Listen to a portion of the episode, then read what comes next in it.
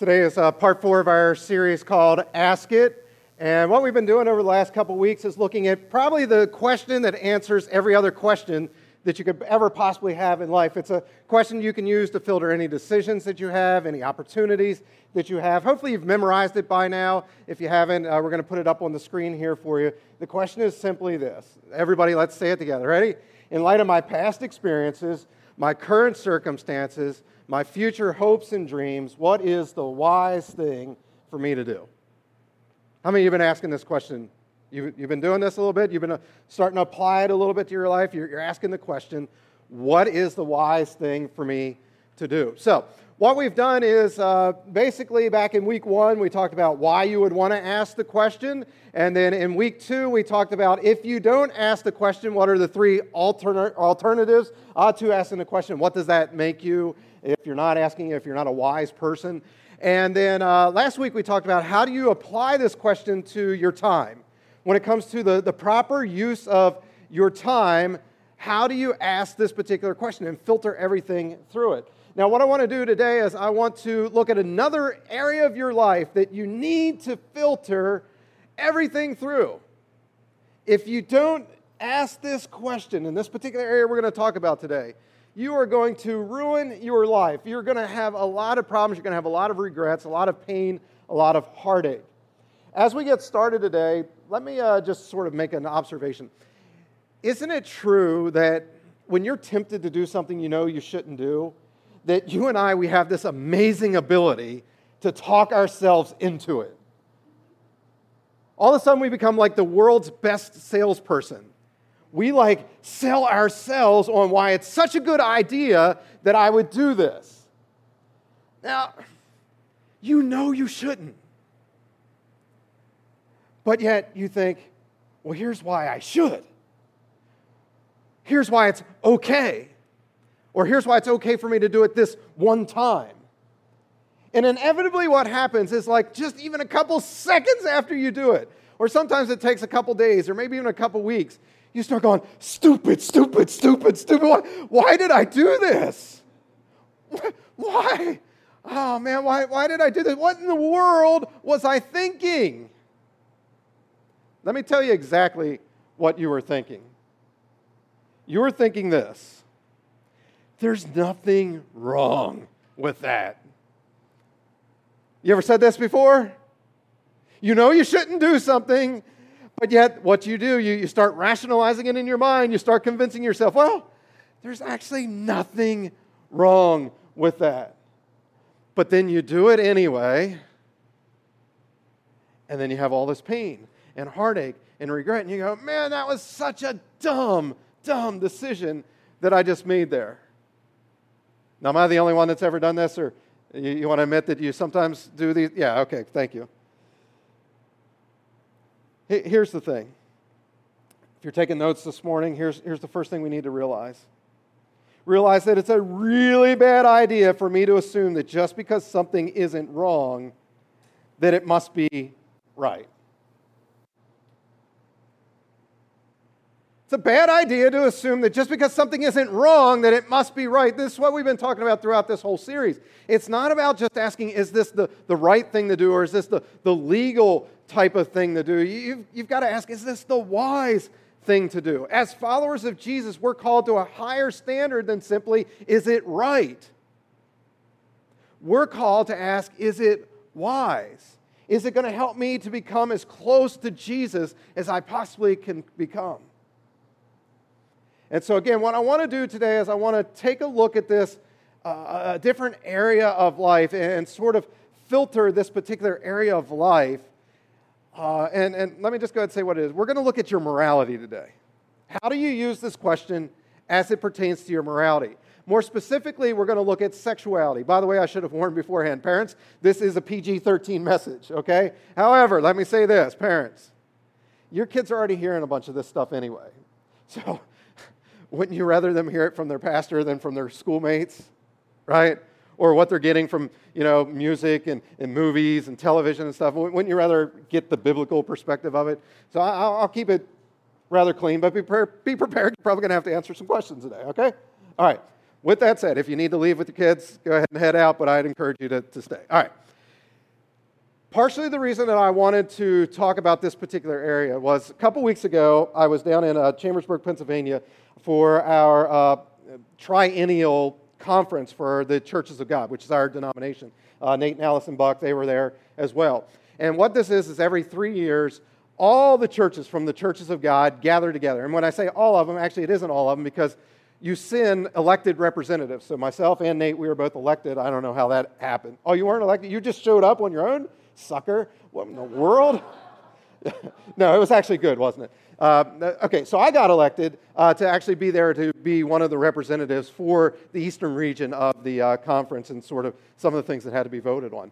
Uh, so, anyway, we're there for this thing. And unlike our, our maybe I shouldn't say this, I'll say it anyway, right? Because they, they don't listen to my messages. Uh, our Eastern Regional Conference that we have every year is usually pretty boring because it's just a bunch of reports and committee things and voting and business stuff. The triennial thing actually is a lot of fun. This is the, uh, the couple times I've now been to, to this thing.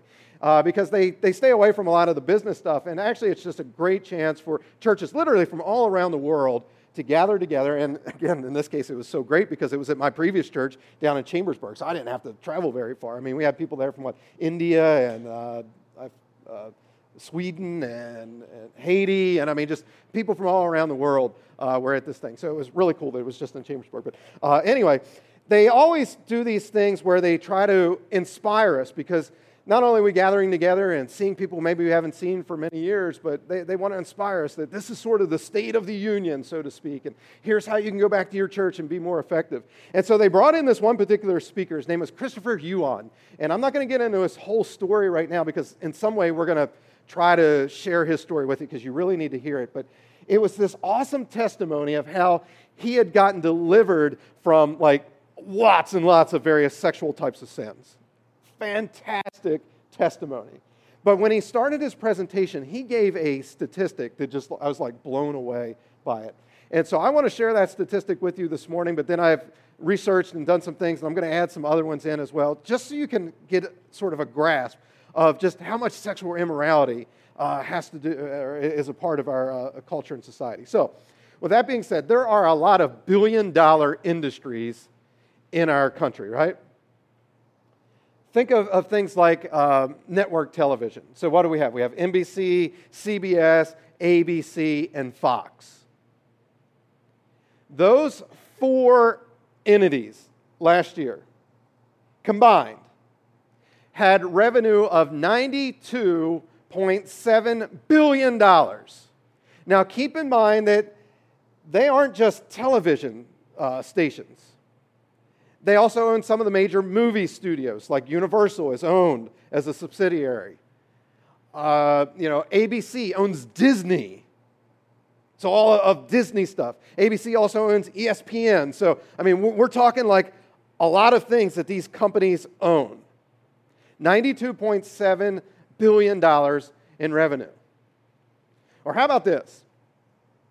How many of you went to a concert last year? Anybody go to like a concert, whether it was a, a rap concert, a rock concert, a country concert, classical music? How many of you went to some sort of concert of some sort? Okay, a lot of you did. Last year, every concert, so think of all the concerts that happen in the United States, and I mean, we're literally talking probably dozens a day.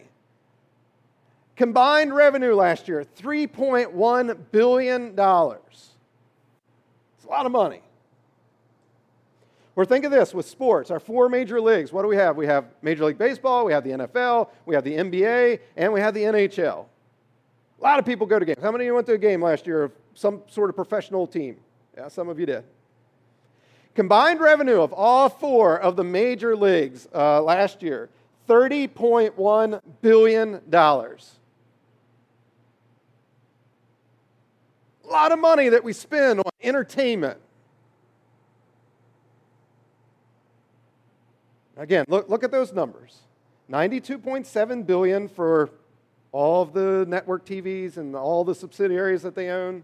3.1 billion for all the concerts that we went to. 30.1 billion for all the revenue that these teams take in from ticket sales and, and jersey sales and all that kind of stuff. However, did you know that last year in the United States alone, $97.3 billion was spent on pornography.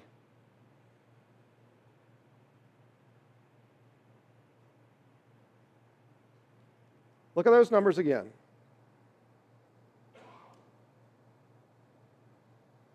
Pornography alone, more than all of the networks and everything that they own combined. 30 times more money was spent on pornography last year than on all the concerts that were attended.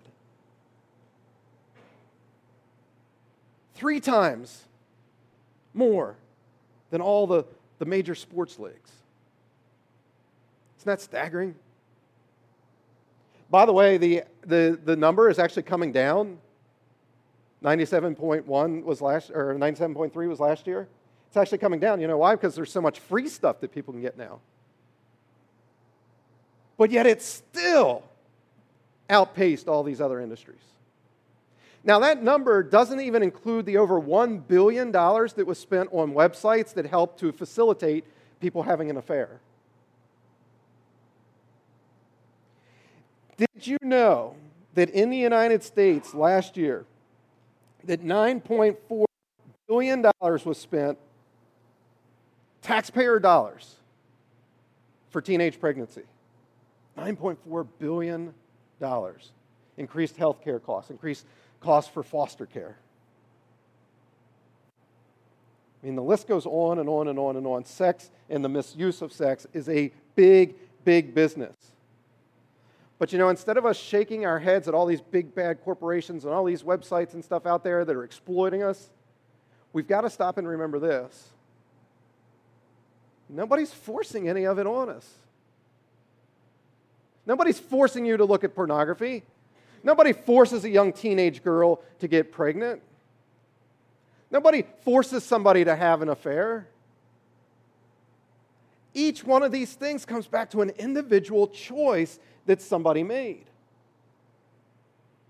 And so here's what I want you to understand. Put it on your outline this way. Bad moral decisions are usually, pre- or, uh, are usually preceded by a series of unwise decisions. Say it again bad moral decisions are usually preceded by a series of unwise decisions. Now, notice I said unwise decisions. I didn't say sinful decisions. Now, now bad moral decisions, they're usually sinful. But what I said was it's preceded by unwise decisions. Maybe some of them were sinful, but maybe not. Many times it was just a bunch of unwise decisions that when you kept adding them up, adding them up, adding them up, all of a sudden it got you to the place where now you did step across the line. You made a bad, moral, sinful decision of some sort. Now, again, we, we can apply this to all types of morality. It isn't just sexual things, right? That if you become an alcoholic, it isn't because you just one day woke up and said, Hey, I want to become an alcoholic. No, what was it? It was a series of unwise decisions over and over and over again that led to you doing that. If you start embezzling money from work or something, you don't just show up first day at work and start embezzling money. At least most of you don't, right? Uh, you know, it, it's a series of unwise decisions that you made over and over and over again. Let's use an affair as an example. Let, us actually play this out and, and see what it looks like. again, many people, the, the way they talk themselves into doing things is they go, well, there's nothing wrong with fill in the blank. And so when it, when it comes to affairs, did you know that most affairs are workplace related affairs? And if you think about it, it makes sense because that's where you would spend the most time with somebody of the opposite sex that's not your spouse. And so, like, it's like three quarters of all affairs are workplace related.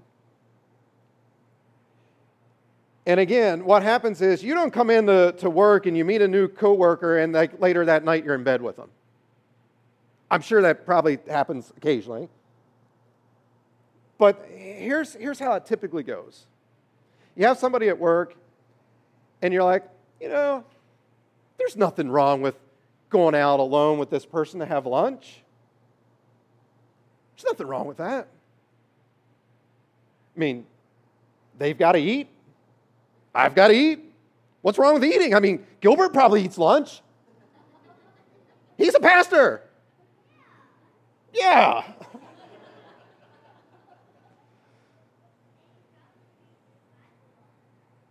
No, that, I, I, appreciate that, Zach. Of he, did you hear that? He said he probably reads his Bible all the time. I wish I could say that was true, buddy. wow, man, it's that convicting, right? But uh, actually, well, we, we'll talk about that later, Zach. All right? Uh, why it's actually not a good idea to actually read your Bible all the time. All right? There, there's there's some other things we got to do than just sit and read God's word. But anyway. Um, but, but you come up with these things of, you know, it's just lunch. There's nothing wrong with lunch. Right? And then you'll say things like, there's nothing wrong with like staying after work with this person and, and, and working with them. I mean, all the rest of the slackers, they went home. We're just trying to be good employees. There's nothing wrong with staying late and working together. Nothing wrong with that.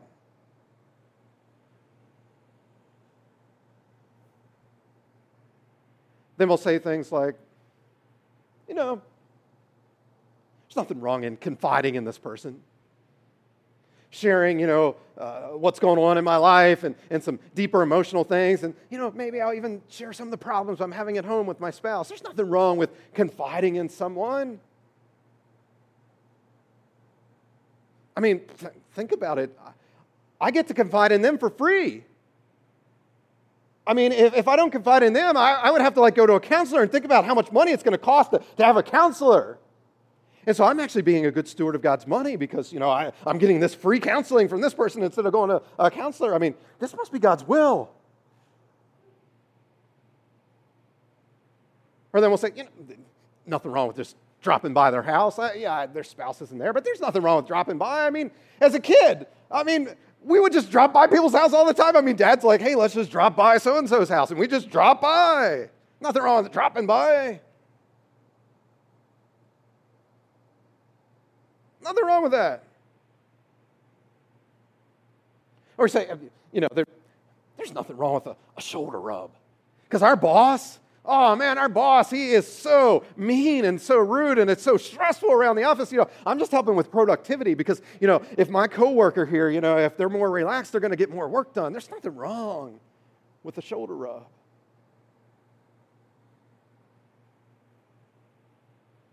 See, we, we, we justify, don't we, that, well, there's nothing wrong with you fill in the blank.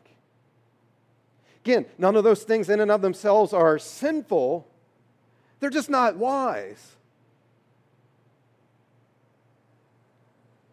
I want you to take yourself out of the situation for a second. Imagine you had a friend and, and you were observing their life and you noticed that, you know what, they're going out to eat a lot with this person of the opposite sex that's not their spouse, and, and they're really emotionally bonding with one another. And, and I know that they're dropping by each other's house when their spouses aren't there, and I see them like touching each other occasionally. You would say, there's nothing wrong with it, but something just doesn't feel right about it either.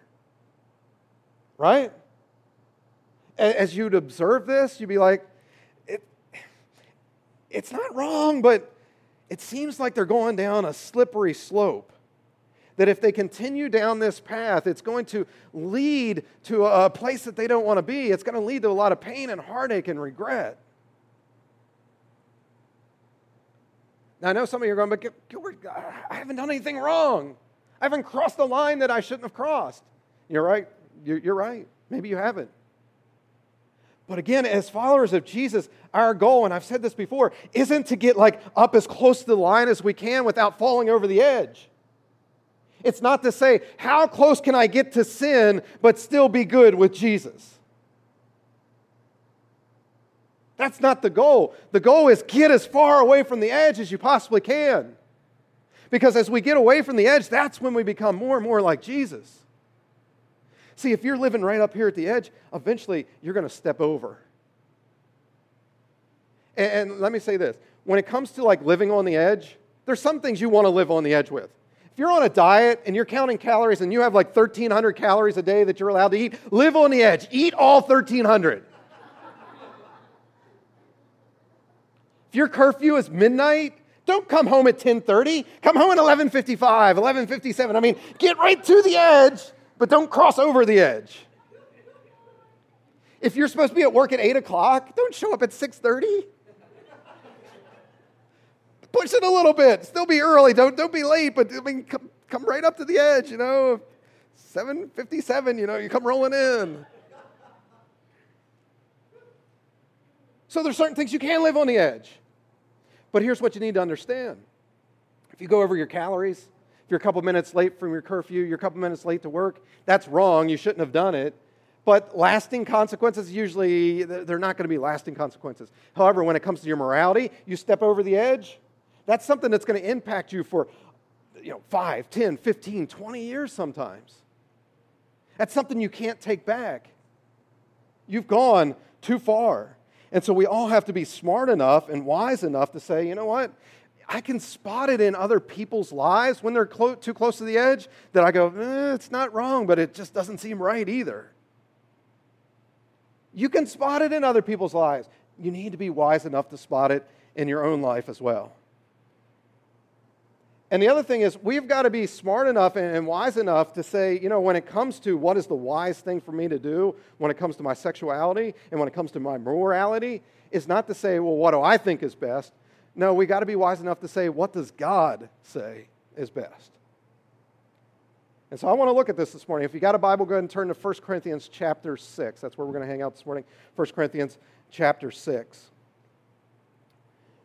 What we're going to read here is something that was written by the Apostle Paul. Now, I've shared some of uh, Paul's story before, but as you're continuing to turn, let me give you a little bit of context. Paul, after he becomes a follower of Jesus, if you remember, he starts traveling.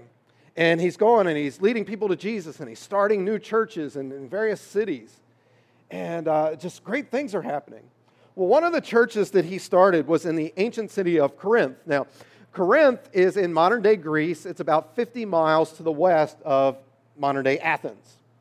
And uh, what you got to understand about Corinth in that day and time was, let's just put it this way, it was a very promiscuous city. And, and part of the reason for that was they were into idol worship. And as they're worshiping their, their idols in, in various temples and stuff, uh, they would go in, and part of their quote unquote worship was various sexually promiscuous things. I mean, one of the things they had was like prostitutes in the temple. That was considered a part of worship. I mean, I guess you could probably grow a pretty big church, right? If you know you're, you're inviting people in, it may not be a great church, but uh, you'd invite people. You know, hey, we got prostitutes. If you come, you know, it's. And so this, this is just a, a part of their every week normal worship. It's just all this sexual stuff. And so Paul comes into town and he's leading people to Jesus and he's starting to talk to them about their, their sexuality and, and how they need to bring it more in line with, with God's word and, and what God would have for them, what Jesus wants for them. And he's having a little bit of a, a, a problem with it, quite frankly. That's why he has to partially write this letter of 1 Corinthians to him. He actually writes at one point and he says, Hey, uh, I understand that uh, one of you is sleeping with your, your stepmom. Uh, you, you, need to cut that out, all right? Because, again, this is just how they had grown up. It was a free for all. Do whatever you wanted with whoever you wanted. And so they're, they're trying to figure out this Christian thing, and they're bringing some of these practices into the Christian church. And Paul's like, whoa, whoa, whoa, no, we, we, we can't do this. And so he wants to give them something that it's going to sort of give them a guideline for, all right, what, what do we need to do in order to become more and more like Jesus in this particular area of our lives? And so he says this to him in 1 Corinthians chapter 6, verse 18, the, the very first part of the, the uh, verse. He says, Flee from sexual immorality. Now, this is fascinating. I looked up the little Greek word there that we translate as flee. And, and here's how it's the, the best translation of the word flee is actually this. Ready? Flee that, that's what it means. It, it's, it's, flee. That's, that's it. You, you got to get away from it. Don't get up to the line. Get away from the line. You got to flee from sexual immorality. Don't stay around it anymore. Get away from it. Now, here's what's interesting when it comes to fleeing Husbands, when it comes to your wife and, and even the appearance of an inappropriate relationship, you want your wife to flee, don't you? You don't want her stand around that. Wives, with your husbands, you want them to flee when they're tempted by pornography. Right? You know, uh, let's think about a, uh, somebody that, that's dating. Now, you, you, shouldn't be having sexual relations if you're only dating, that, that's reserved for marriage. But if you're dating, you're hoping that maybe one day that's going to lead towards marriage. And don't you want your significant other to, to flee when they're tempted? Right? You, you want that. Or, or think about this teenage boys. I mean, teenage boys are just the ball of hormones, right? I mean, they're just, whew, they're, they're ready to go. But even a teenage boy, full of hormones, wants his 13 year old sister to flee from sexual immorality. Doesn't this make us a hypocrite in some ways? Because we want everybody that we love to flee from sexual immorality, but yet for ourselves, we're like, eh, not so sure. I'm not so sure that it's right for me. I mean, yeah, everybody else, you, you guys flee, but, but me, I'm a little different. See how that makes you a hypocrite? So Paul says you, you've got to flee from sexual immorality. Then he goes on. Second part of verse 18, he says, All other sins that a person commits are outside of the body, but whoever sins sexually sins against their own body. Now, we talked about this in our, our previous series. That Paul here puts sexual sin in a category all of its own. He says, Look, this is, this is some bad stuff. Now, uh, we talked about it in the, in the previous series as well. It doesn't make it any more unforgivable. But he says, look, the impact that it's going to have emotionally, psychologically, spiritually, it's huge. You, you've got to flee from this. You don't play around with this one. This is bad stuff. Now, when I say that, let me, let me make this clear. In case you're here today and maybe you're a, a, teenager and you're trying to figure out, you know, what's God's design for me in the, in the future, or maybe you're here and, and you're not really familiar with the Bible and stuff, and you think that, well, God must be against sex and stuff. Look, look, look, look. God isn't against sex. God is the inventor of sex. God's all for sex. But he said, there are some guidelines that I want you to stay within. See, like any good invention, you've got to go to the inventor of the invention to say, how do you use this thing? And so that's how it is with sex. We've got to go to the inventor, the, the creator of it, and say, God, tell me, what, what is the best plan for this? How can I get the most out of this beautiful gift that you've given us? And see, in the same way that like a, a parent like tells their child to, to do certain things and sets certain boundaries, it isn't because they don't love their child, it's because they do love their child that they set those boundaries. That they say, stay within these boundaries and, and, and you're free to roam within those boundaries as much as you want. Have fun within the boundaries, but don't stray outside because it's going to bring disaster to your life. And God does the exact same way with, with the thing with sex. There's lots and lots that is said in this book about sex. And a lot of it's the, the good stuff of, you know, the inside, the, the, the, the boundaries and stuff that you're like, can we do that or not? And God's like, yeah, do it. but he also says there, there's some things outside of the lines that you shouldn't be doing. So things like homosexuality, things like looking at pornography, things like having sex with somebody that's not your spouse, whether it's because you're already married and you're having an affair or that you're not married. You shouldn't be having sex either. And again, here's the deal in, in, in America, we've tried to make homosexuality like it's the big sin. Oh, it's like, oh, you sinners. It's not the big sin, it is a sin. It's a sexual sin, and then, like Paul says, it's, it, it's bad. You, you shouldn't be doing it. It's, it's going to be worse for you, but no worse than looking at pornography, no worse than uh, you know, having an affair, no worse than having sex outside of marriage before you're married. It's all sin and it's all going to hurt you. So Paul's saying, look, you've got to flee from it. It's going to hurt you.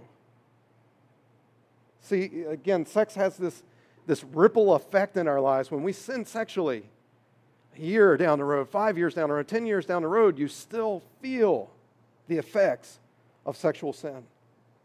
You know, I've been a pastor now for 16 plus years. And, you know, by my own estimation or so, I would say that probably 75% or so of every counseling session that I have to sit and do with someone, somewhere in that story, there's sexual sin involved. Again, 75% of all the counseling that I do, somewhere along the way, there's some sort of sexual sin. Again, God is going, man, this is a beautiful gift that I've given you, and I want you to enjoy the gift, but please, please, please stay within the guidelines, within the boundaries that I've given you. Don't get up close to the edge because you're going to eventually fall over and it is going to hurt. This isn't like you were late for your curfew. This isn't like, you know, you went a couple calories over. This is something that's going to hurt you for many, many, many years. So flee from it. Make wise decisions. And again, God loves you enough that He'll forgive anything that you do, but the consequences of what you do are still going to be there. Verse 19, then, Paul continues. He says, Do you not know that your bodies are temples of the Holy Spirit who is in you, whom you've received from God? You are not your own, you were bought at a price. I, I love the imagery that he's using there. Because remember, these were people that for years there in the city of Corinth, they had used sex as a part of their worship. They had gone to the, the temple and, and all these idols and stuff, and, and they had, had done all these sexually promiscuous things. And Paul's reminding them here, he's like, look, because of what Jesus did on the cross, because of his grace and because of his forgiveness, you are now forgiven of all that stuff that you did. But here's the other cool thing his spirit now lives inside of you.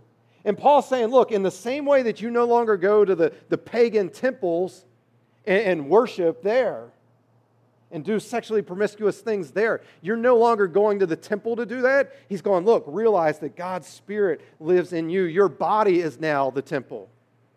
That because of what Jesus did on the cross, he made it available now that all of us have access to the Spirit.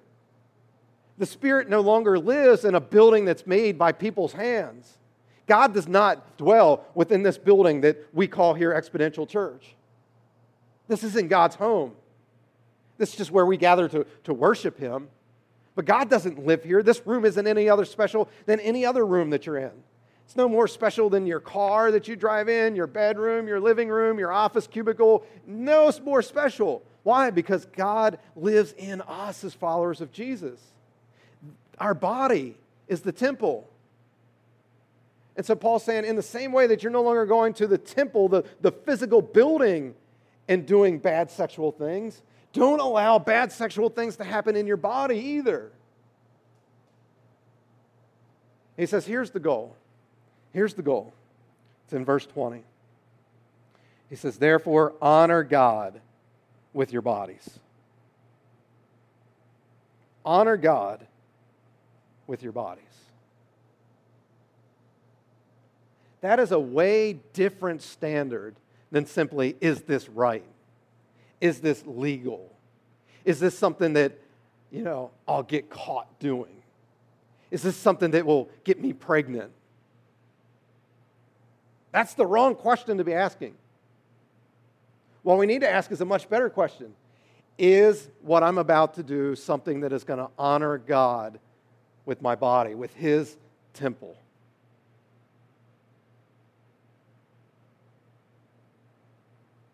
And again, there's going to be some things that maybe it won't even be sinful, but yet at the same time, it just doesn't seem right because it's not wise and it isn't going to honor God with your body. So, th- this is the standard that, that we need to have. Does this honor God or not? Again, if, if you'll do this, I believe that over the next year, you're going to have less pain, you're going to have less regret. Your view of yourself is going to be better. Your emotional state is going to be better. Your relationships are going to be better. And listen, this isn't going to be easy.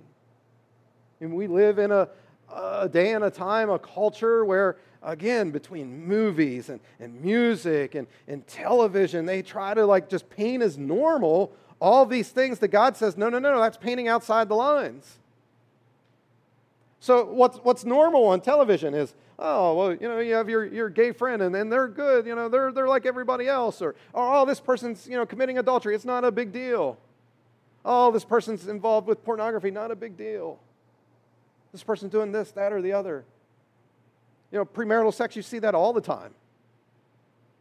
I mean, sometimes you watch like these romantic comedies and stuff, and, and, and there's part of you that's rooting for them to hook up because emotionally you're involved in the story. But yet, that's not God's standard.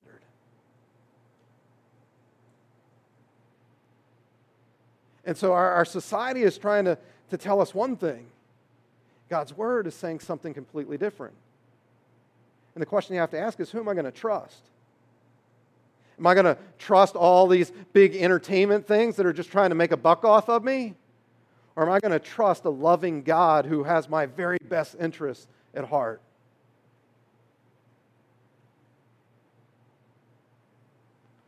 You're going, Gilbert, it's going to be, it's going to be hard. I mean, Gilbert, you, you, you probably don't understand. I mean, you don't even live in the real world. What? Think just because you become a pastor that all of a sudden you're exempt from temptation? You think that I have like the, the cable package that has, it's like, oh, you, you buy the tier one package, the tier two package, the tier three package, or you can buy the pastor package and, and, like all the, the Victoria's Secrets commercials, they're not even in there, and then you know, all the premium channels, they're not even an option for you, and they like automatically blur out things you shouldn't see and you know things you shouldn't hear. No, I live in the real world. My computer can get the porn just as easy as yours can. I live in the real world just like you do. But we got to make wise decisions. We got to make better choices. We need to get away from the line. You know, I've, I've told you, you know, in in the past before I became a Christian, I struggled with pornography. And then I became a Christian. I thought, okay, I'm just automatically going to get delivered from that. And it took me a little while. And so I, I, I, had to get as far away from the line as possible. So, you know, we got filters and we got, you know, uh, accountability reports and all kinds of things that, that keep me accountable because I do live in the real world. I am tempted like you are. But I made a decision. I'm not going to try to stay as close to the line as I can and hopefully not stumble over. I'm going to get far away from that line. You need to do the exact same thing as well in whatever ways that maybe you're tempted. And here's the interesting thing about our society Again, our society is, is luring you to be sexually promiscuous and, and do all kinds of things that you shouldn't do. They bait you almost with all the stuff that's out there. But then guess who's the very first one that tears you down when you step across the line? The same culture and society that builds you up. I mean, think about all the people, like famous people and stuff, that society builds them up, and then as soon as they do something wrong, what do they do? They tear them right back down. And in some ways, society wants to do the exact same thing with you as well. And so you have got to pre decide what is it that I'm going to do in order to make sure that I'm honoring God with my body. Now, notice I said pre decide. And notice I said that you need to write it down. You need to have a game plan for what you're going to do. Ladies, next time that he's trying to get in your pants, what are you going to do? What is your response? Guys, next time you're tempted by porn, what is your response? What, you know, write it down. Write it down. Did you know that you're 20 times more likely to, to follow through on a goal if you actually have it written down? 20 times more likely. You've got to write it down. Go home this week. Write down your plan for honoring God with your body, of what you're going to do to stay pure. Again, I know many of you are objecting. You're saying, Gilbert, you don't live in the real world. And you know what you're saying? You're saying this. You're going, Gilbert, nobody else lives this way. Nobody else is trying to honor God with their body. Nobody else I know is not trying to cross the line. Nobody else I know is trying to stay pure. Nobody else is asking what's the wise thing to do. But you know what? It goes beyond that. It's just not that you're going, well, nobody else lives this way, and that I, you know, here's what you're really saying nobody else lives this way, and I want to be like everybody else. That's what you're really saying. You're saying, I, I want to be like everybody else. But I've said this to you before. Why in the world would you want to be like everybody else? Where 50% of our marriages, or nearly 50% of our marriages end in divorce. Why would you want to be like that? Why would you want to be addicted like everybody else?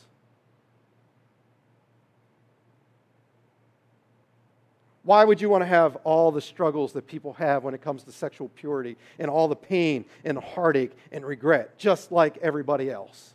Why? Why do you want to be like everybody else? When God says, Look, I created you uniquely. I have a plan for you. I have purpose for you. There's something in this world that I have set apart just for you to do. Only you can accomplish this. Why would you want to be like everybody else? See, God believes that you're better than that. I believe that you're better than that. And I hope and pray that you start to believe that you are better than that as well. That I don't want to be like everybody else. I want to be set apart for God. You know what being set apart for God is? What the actual quote unquote religious term for that is? It's the word holy.